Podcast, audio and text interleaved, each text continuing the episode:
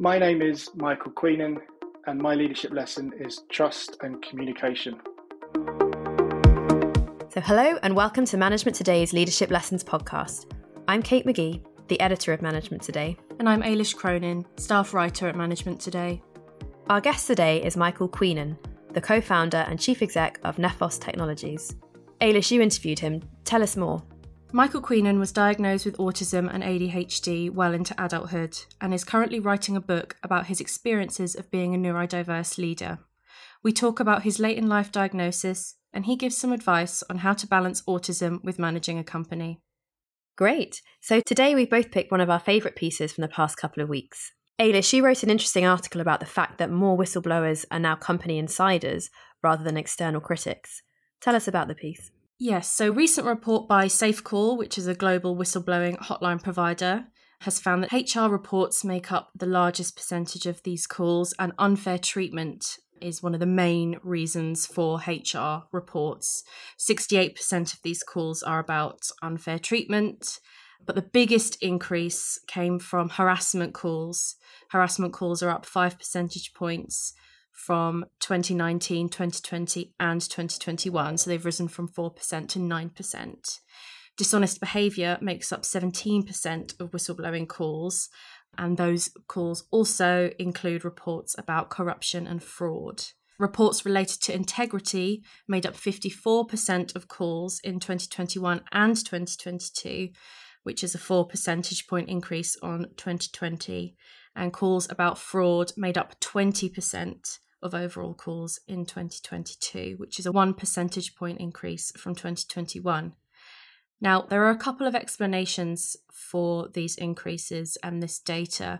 The report author, Greg Ogle, said that one of the possible reasons is that the post pandemic landscape has accelerated a greater awareness and appreciation of whistleblowing and confidential reporting. External reporting facilities have become the norm, he says, rather than the exception. And in 2022, there was a significant switch to web based reporting, so up 14% from 2021 to 2022, and a 7% decline in telephone reports, although these still represented about 50% of all reports received. Another reason for the increase of these reports could be attributed to greater scrutiny of colleagues. People are now returning back to the office while they're not back to the office full time. They are back perhaps in a hybrid capacity, and there's more scrutiny of colleagues. People are more aware of their colleagues' behaviour because they've spent so much time away from the office, as well as the decreasing economic situation, which is impacting the level of risk employees will take. That's really interesting. I think that does show that actually the kind of culture of a company and actually being there and seeing people, yeah, makes people feel more of a sense of belonging. Whereas I think when you're just mm. faced with your kind of computer screen, seeing people on little Zoom squares or whatever, it's definitely not quite the same as being in the mm. office and, and, sharing those kind of serendipitous moments and talking to people. Mm. Um, so it's interesting to see, you know, what impact that's had on people, and and I guess also that now people are back in the office harassment is becoming more of an issue. And I remember in the advertising industry, there was a big campaign that ran just before people returned to the office to warn people about that and the fact that there would be lots of people that would be worried about going back into an office and having to physically see people that they may not you know want to work with etc mm.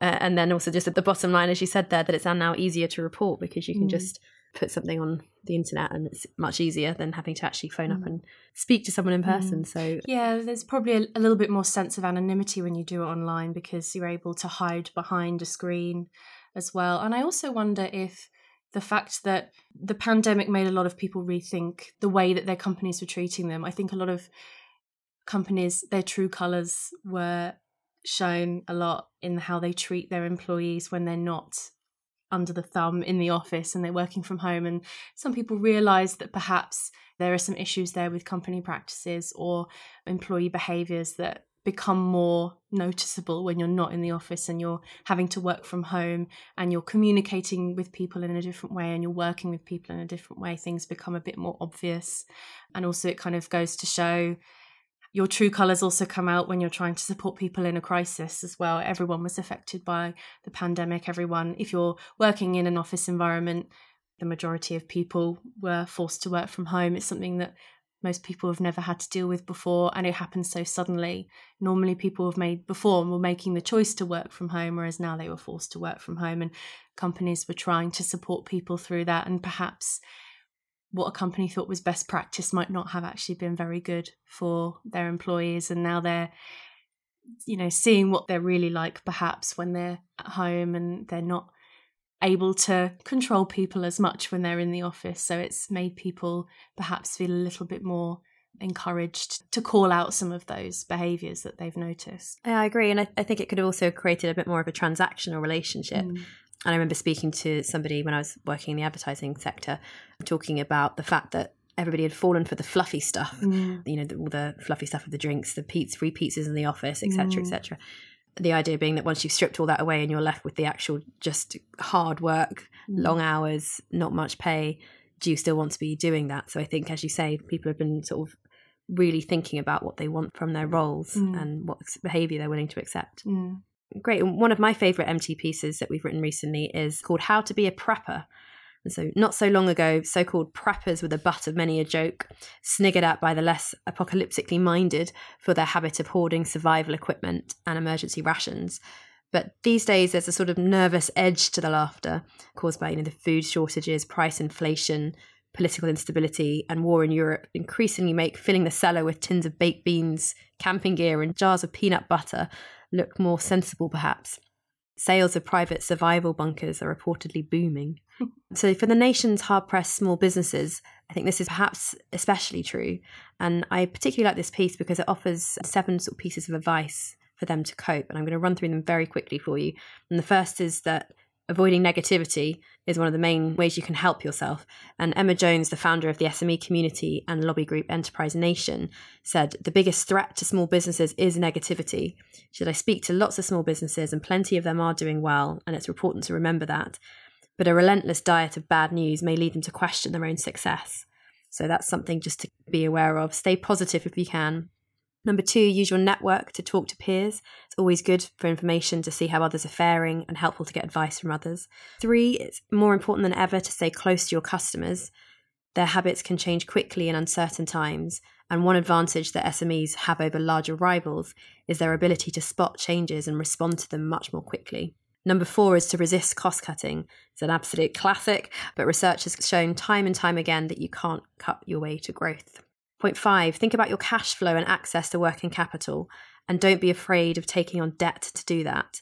And Paul Surtees, who's the chief exec and co founder of lending platform Capitalise, says that intrinsically, many UK small business owners have a consumer's attitude to debt. They really try hard not to borrow money and prefer to pay for things in full where they can. But he counters that by saying, use sensibly, debt can keep a business liquid and be used to finance opportunities that would otherwise be unavailable. And he advises businesses to think much more strategically about debt from an ROI perspective. Because if you can earn a margin of, say, 50% on every pound you borrow, then a loan at 10% is cheap. Point six is to diversify. So if you're in predominantly selling to public sector, try selling to the private sector. Or if you're predominantly selling to people in the southeast, try the southwest. And point seven is for B2B businesses check the credit rating of your own customers to stop you being caught out. And as can see, there's lots of discussion in the banking sector, particularly with the SVB collapse, Signature Bank collapse. It's just useful to make sure you know who you're dealing with to avoid being caught out. Hmm. It's interesting that the biggest threat to small businesses is a negative mindset. When you think about everything else that's sort of working against them, the number one piece of advice they give them is just you know to almost think positively before going into anything more practical. It's interesting that that's the one that they chose as you know before anything else remember to think positively and not have what do they call it a bunker mentality and to not be so nervous and fearful before taking those risks. That's the top piece of advice that they're giving. I completely agree. I think you'd think it'd be much more a practical mm. advice or some sort of really strategic, big picture mm. thing, but just to be told to think positive and that actually will help you the most is um I agree it's quite amusing. So let's all take that forward in our next couple of weeks and uh, see if it makes a difference. Great, and now on to our interview with Michael Queenan.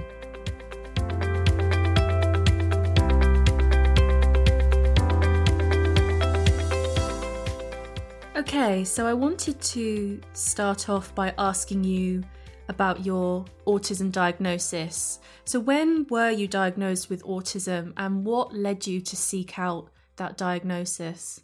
So, last July, and weirdly, nothing. I was in a very, which I would say now, fortunate position that um, my daughter got diagnosed. So, my daughter's five now, she was four, obviously, last year.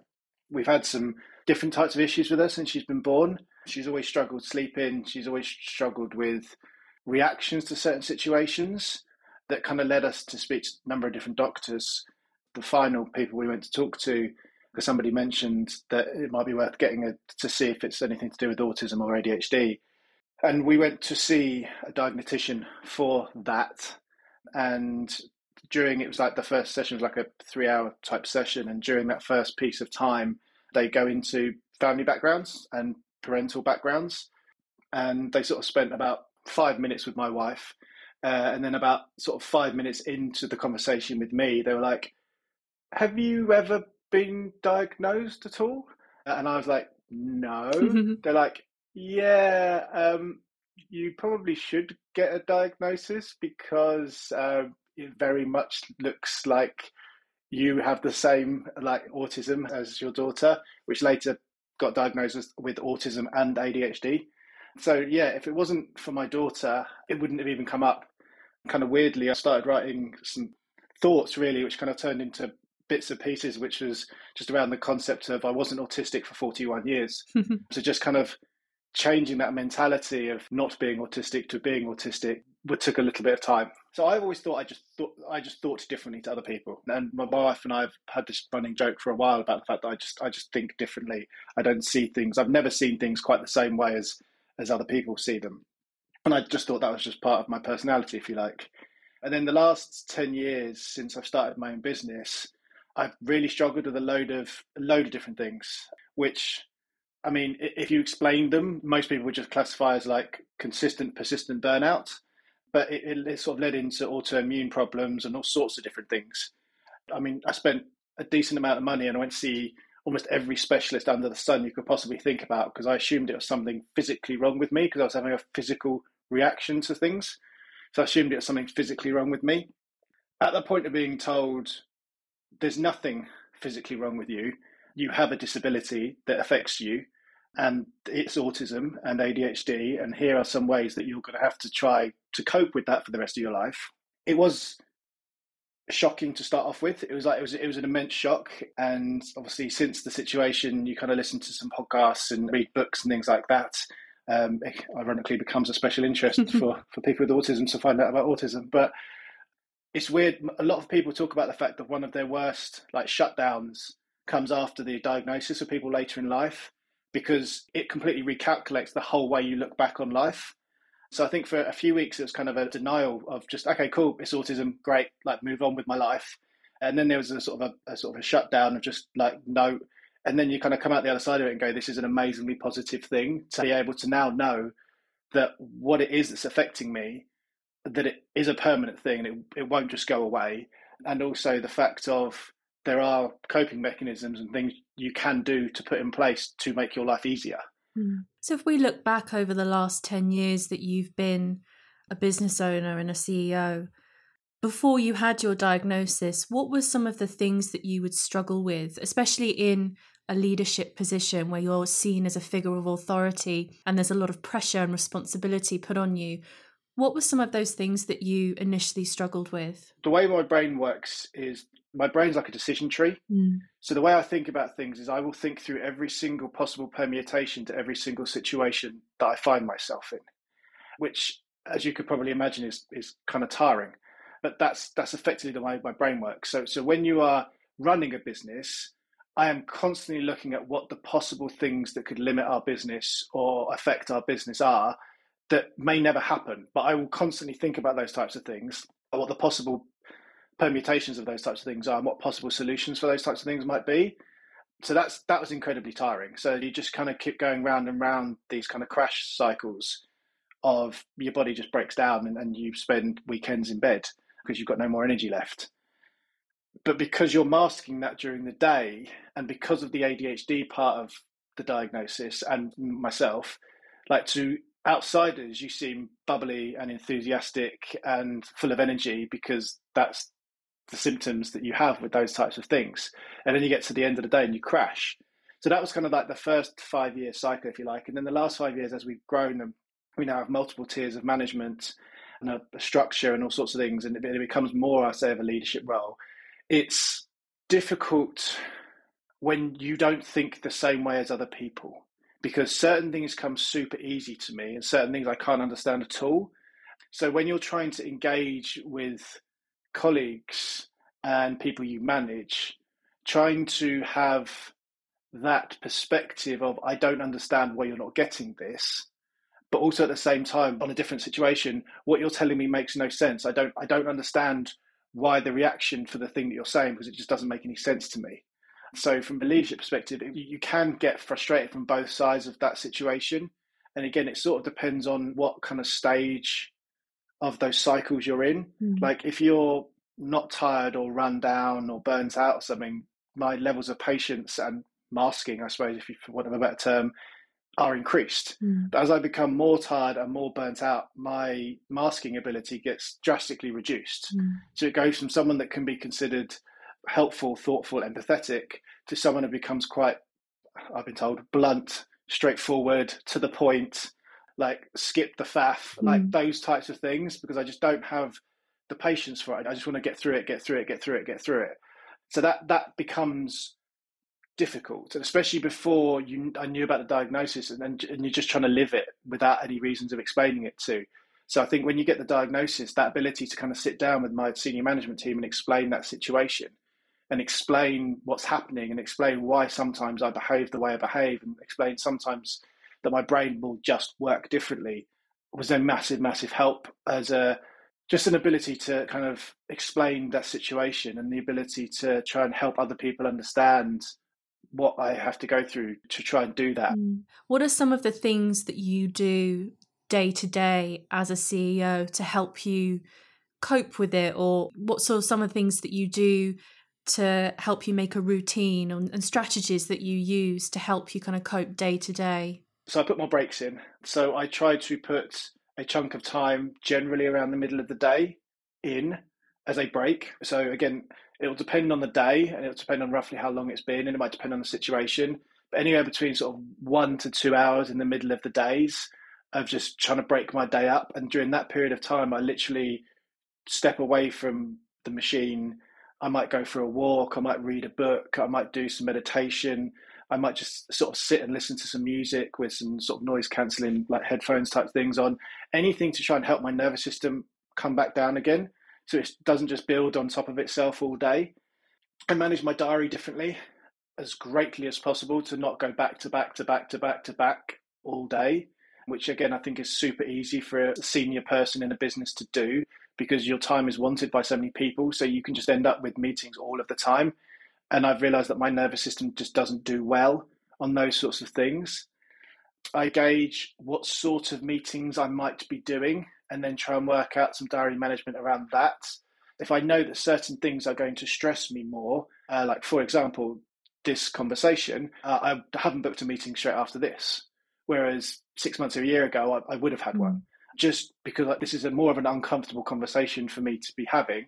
So I know that I'm going to have some level of reaction after this mm. conversation that will mean just to give myself some time. And it's the same with if I've got a workshop with a customer, I'll make sure I've got nothing after that. If I've got specifically stressful calls that I might have to do, knowing going into it, I'll try and not make sure I don't have something after that. So just try to balance out the time that my body needs for it to calm down each time mm. after specifically stress what I would classify as stressful situations. I've also obviously just communicated it out more. There are times now that I feel way more empowered, obviously because of the diagnosis. Sometimes I'll say at the start of a meeting, I'm really sorry, I'm autistic. I'm having a bad time at the moment because I might be tired or stressed or whatever it might be. There's a chance I may say something in this meeting which may seem blunt or offensive to somebody in this meeting, I apologize. I don't mean it that way, and I apologize if it comes out that way. But that's the reason why, which is a awkward way to start a meeting. But I would rather start the meeting that way to preface the fact of I'm really sorry if something blunt comes out of my mouth where I said it in five words instead of five sentences because I haven't thought about somebody else's feelings, but it wasn't meant to be rude or offensive in that way. So I think sort of prefacing sometimes when I genuinely do feel pretty run down and still have to to work mm. um, to, to, just try and say I'm really sorry that this isn't going to be a personal thing. This, that I just might say some things that that may offend some people, and I'm sorry about that. Mm. And what happens if there's a break in your routine where something comes up in a day and you're unable to carry out those strategies and that routine? How do you manage that?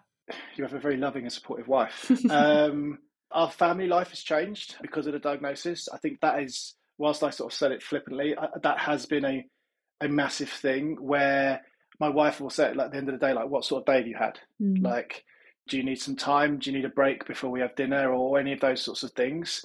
And I also think because of the coping mechanisms now, I can go a couple of days where it being bad, and then I just know, okay, as a CEO, there's going to be days where it's bad, and there's going to be weeks where it's bad, uh, and there has been now since July. I mean, there was a couple of weeks ago where I didn't have a break for t- almost two weeks, mm. um, just because th- there was stuff happening in the business that I just couldn't slot those breaks into a day. It just wasn't working.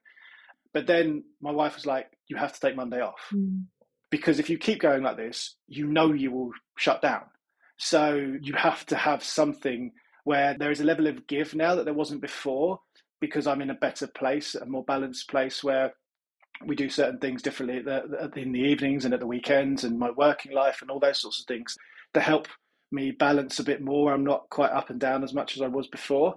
So that's been massively helpful, which gives me a slightly more flexibility of there might be some days where I'm working eight till eight. There might be some weeks where I'm, I'm working pretty much the whole time for sort of 12 hour days.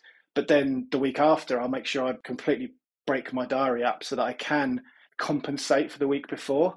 And again, just with that knowledge of, I mean, I, I was the person that just thought, well, I just work harder and harder and harder before the diagnosis. So I was the person doing sort of 12 hour days, five, sometimes six days a week, mm. because when you start your own business, that's what you think you have to do. And you sort of do.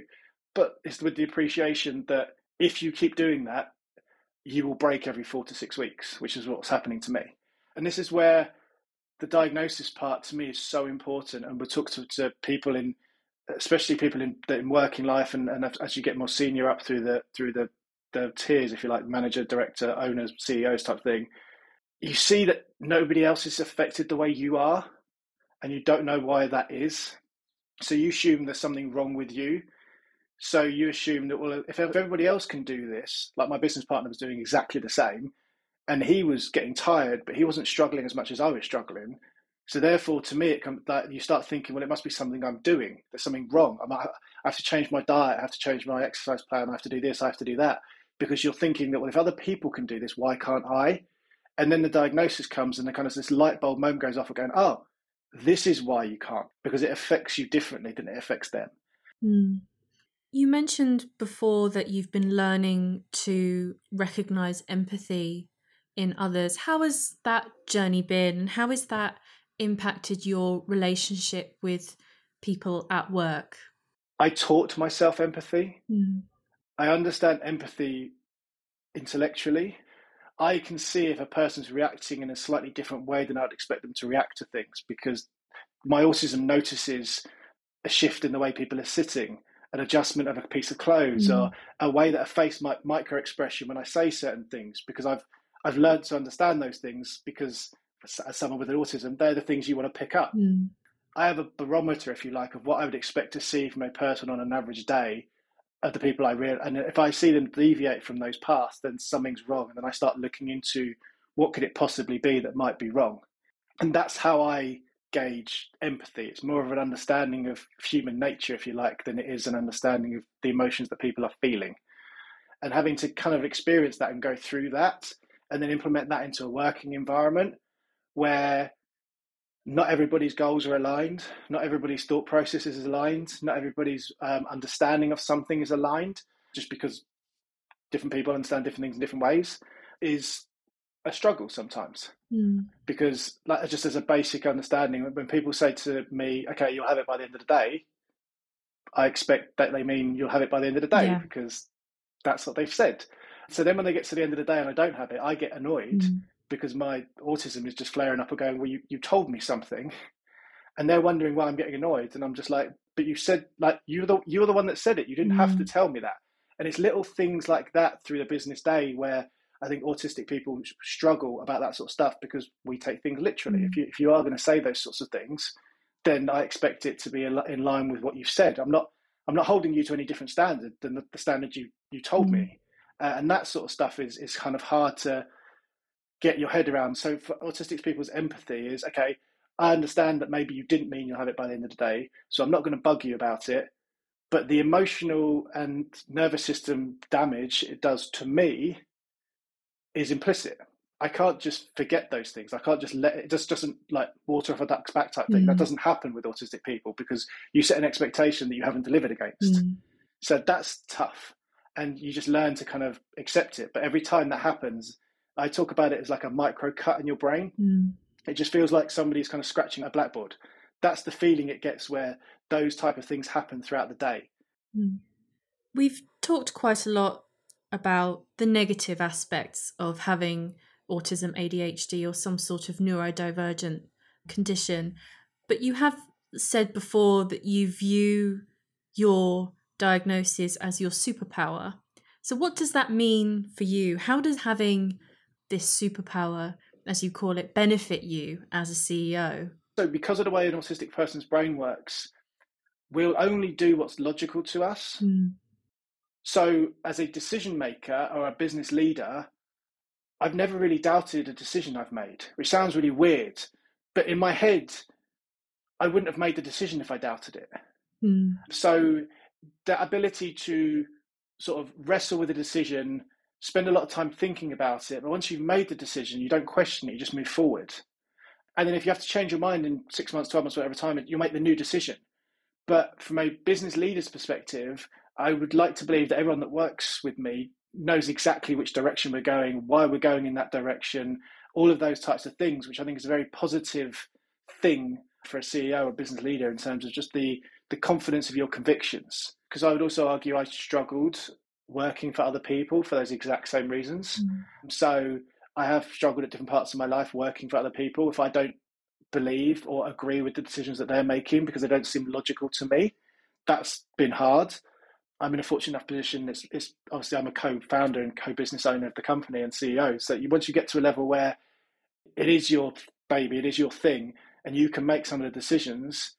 Yes, it's phenomenal having a group of people around you that trust you enough to make those decisions, but also call you on those decisions if you're going off in the wrong direction or if something they don't understand what you're saying and they'll they'll pick you up and go why that why mm. that and have have those sorts of things questioned which is great because it just feeds into providing more information but that to me is another superpower i have a, a really good ability to consume large amounts of data points and work my way through those and i can just burn through that information and work out okay this one's might be good here but I, I need to ask them some questions about this because this doesn't seem like it fits correctly.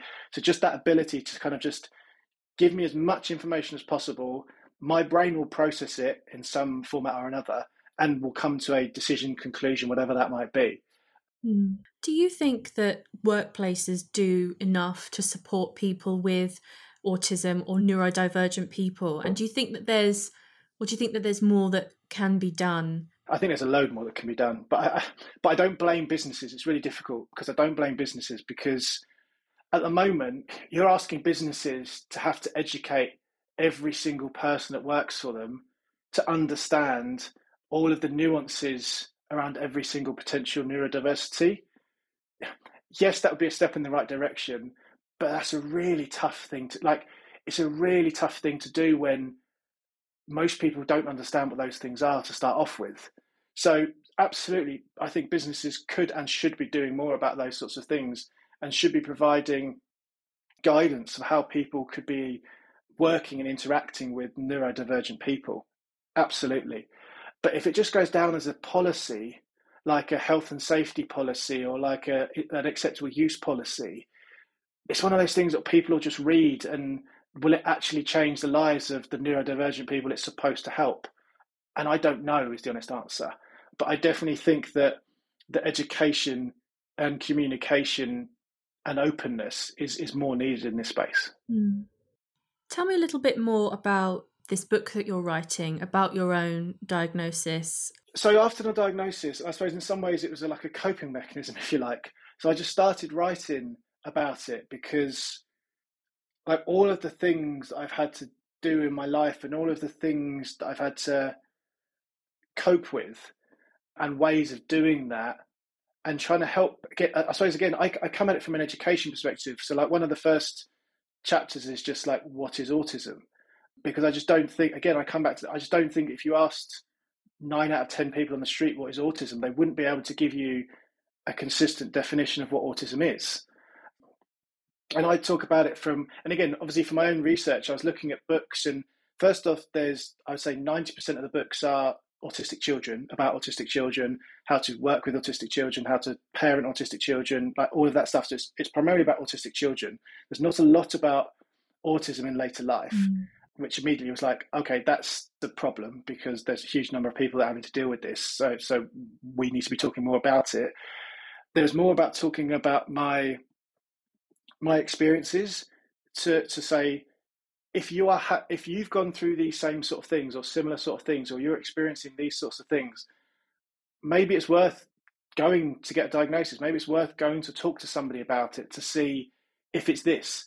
You may be struggling with all of these these difficulties and these problems throughout large parts of your life and actually there is a person that can help you with those things. So a lot of it to me was around the education part of sort of what is autism and, and, and how, how does that play through, if, if you like, in your life.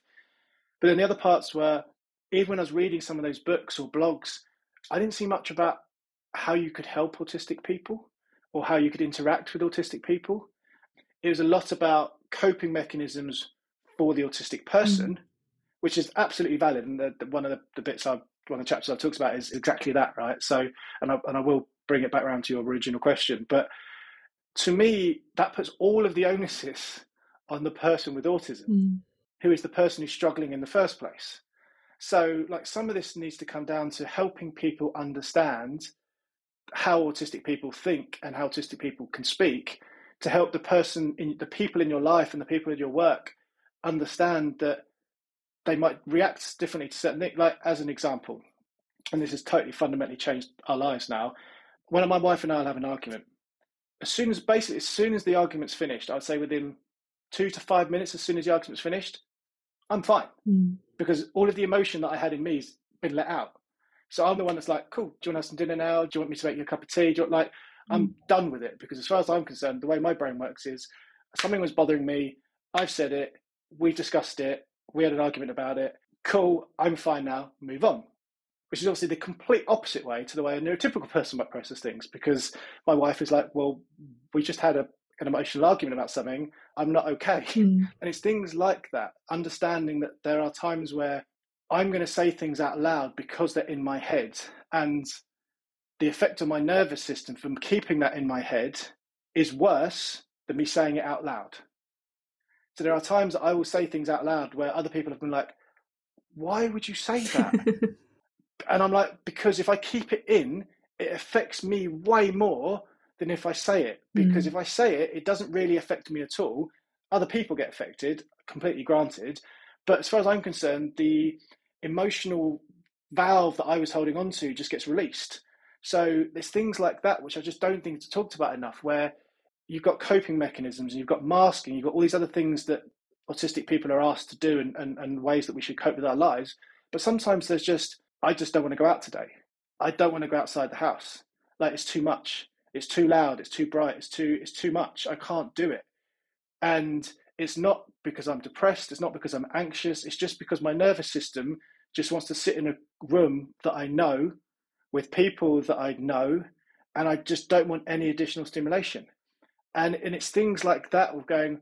That's an important type of things to be talking about and sharing with people. And it's not all about you should have these 10 coping mechanisms to make your life better. And you should. There are coping mechanisms that make your life better. But to me, it's trying to help people understand why we might do some of the coping mechanisms. What advice would you give to another CEO or, or someone in a, a leadership position within business who either has autism or has a recent diagnosis or any other sort of neurodiverse condition, what advice would you give to them based on your own experiences, perhaps? You have to trust the people that you work with to be able to share a very personal thing with them. Generally, people have got to that position in life are because of certain personality traits, and they may have an ego of some sort as well, generally. So to kind of sit people down and explain a very vulnerable thing is difficult.